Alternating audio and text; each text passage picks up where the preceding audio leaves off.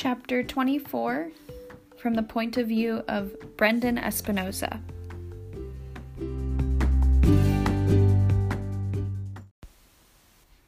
Kimberly's gone. I don't mean she's dead or anything drastic like that. She hasn't even moved away, just gone from my life. That time in the music room when she cared enough to help me out of the tuba when I was too slick with fire extinguisher foam to get any traction, I really believed that I was starting to make some progress with her. But it turns out that was wishful thinking. In the end, she was just hanging around to be close to Chase. Now that he's kicked out, she's stopped coming to meetings. From an artistic standpoint, that's probably a good thing. Now she's back supporting the football team, since Chase is on it again. She even watches practice, sitting in the stands, her homework binder propped open on her lap. It makes me sad because that's the same thing she did at video club. These days, the closest I ever got to her, to her is when we happened to pass in the hall, and she looks like she's trying to remember where she knows me from. You'd think all that would make me really jealous of all of that would make me really jealous of Chase. And it sort of does. But the truth is, I probably miss Chase even more than I miss Kimberly. Video Club is useless without him. We might might as well change the name to Club because the creativity level in that room is basically zero. The others notice it too. It's pretty obvious when Miss DeLeo asks who's got footage on the screen and nobody has squat. Even though our club is grinding to a halt, I have no sympathy for those guys. I can't get any of them to even consider the possibility that Chase might be innocent, or maybe they're right and I'm the moron. Chase didn't hesitate to lie about what happened in the music room and blame everything on our electrical cables. Whatever he did or didn't do to Joel and One Man Band, he was just as bad as the Neanderthal pals in that way. But he was our friend. I refused to believe he was faking that. He was a good club member, maybe the best. He worked shoulder to shoulder with Shoshana on Warrior, which is the greatest thing we ever produced. She should have at least taken the time to listen to that to his side of the story, if there is such a thing.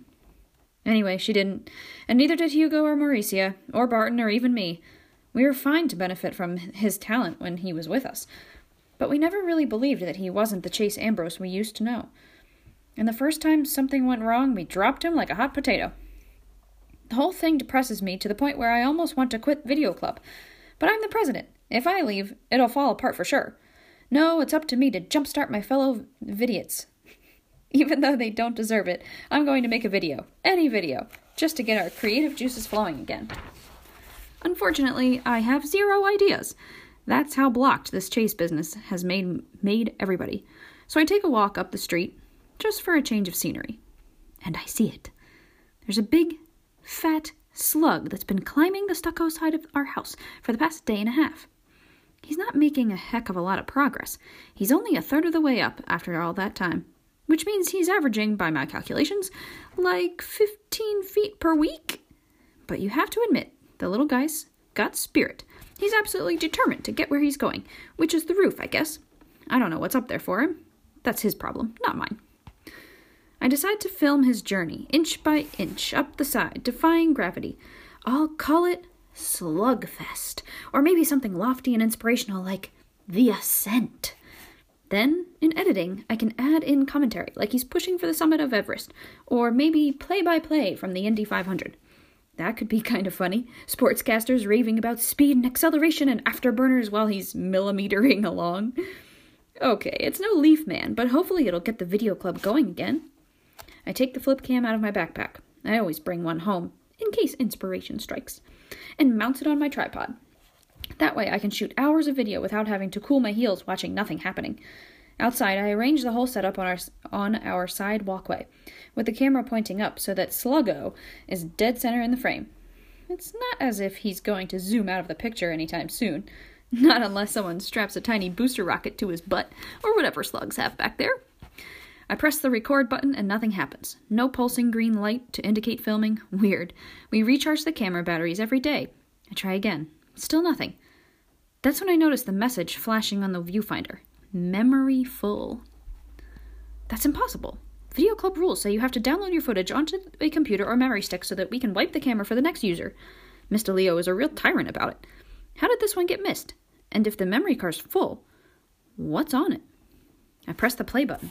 The first thing I hear out of the Flipcam's tiny speaker is a high octane full orchestra rendition of For He's a Jolly Good Fellow.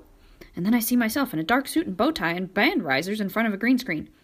I'm in a chair with a clarinet in my hands, pretending to play along with the fast paced music. As I watch, transfixed, clarinet Brendan ap- disappears to be replaced in a jump cut by another version of myself sitting in the same chair a few feet away. This time I've got a violin, and I'm fiddling like mad and furious time with the song. That goes on for a little while, and then, just as suddenly, I'm seated at a drum set on the highest riser, my arms just a blur. It hits me. This is one man band. I must have started the camera, and in all the excitement, I never switched it off. Come to think of it, I never turned in the camera that afternoon. Kimberly did it for me while I was in the bathroom trying to clean up my suit, which was hemorrhaging shoe polish all over the school. And Kimberly being Kimberly, she didn't know the rule about wiping the memory. She just put the camera back on the shelf. Amazing! I thought One Man Band was gone forever. And here it is on this flip cam, ready to be cut into my greatest video ever. Obviously, I won't be able to use the tuba part, because that's when we got attacked and the whole shoot got busted up. After all, my band can't feature a tuba player who gets slimed with foam and trapped in his own instrument. But the rest of the day, it, it, rest of it, breathlessly, I fast forward. It's all okay. Better than okay. This could be my first YouTube video to hit big time. I scan right to the end, and it's all there. Aaron and Bear raiding the shoot, Kimberly running out to get Chase, and finally the tug of war between him and Bear and the fire extinguisher. Even over the loud music, you can actually hear the whack when the heavy metal casing smashes Joel in the eye. I wince a little at it. No wonder half the poor guy's face is black and blue. That had to hurt. I'll bet it still does. Also, and this is important no smoke, no fire, no reason to fill the room with foam. Not that I ever took that story seriously. Still, it's nice to see hard evidence. Evidence? I'm so wrapped up in reliving it that it takes a few seconds to realize that I'm looking at something monumentally important. All that craziness in the music room happened so fast that it was impossible to process it. But here's a visual record that I can watch over and over again to catch every detail. So I back up the clip to the moment Chase bursts onto the scene and run it in super slow mo. He looks shocked. If he planned this, he has to be the greatest actor in the world. When Bear hands him the fire extinguisher, he takes it, but he just stands there holding it, as if he has no idea what it is or why he has it. He never fires it or even holds it upright. It's like he's in a daze. Until Bear tries to grab the thing back. Then Chase wakes up and the struggle is on to keep it away from Bear. And when he pulls it free and it swings back and hits Joel, pure accident. Maybe afterward he helped Aaron and Bear cover up what they did, but this video proves that Chase was trying to stop the attack, not to join in. I'm practically bursting out of my skin with excitement. I want to run in 15 different directions to spread the word far and wide.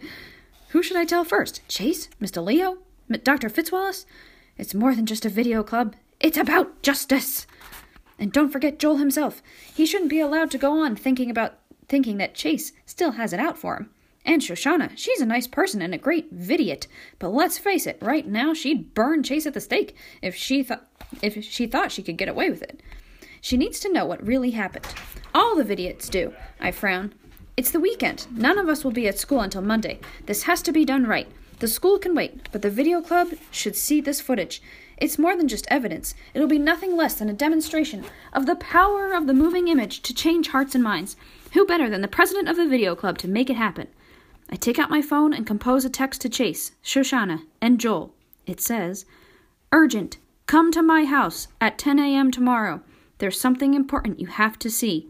P.S. I'm not trying to rope you into helping with another YouTube video. After some agonizing soul searching, I send the, the same text to Kimberly, but add a line that says, P.S. Chase is going to be there. Okay, I want to see her again. Sue me.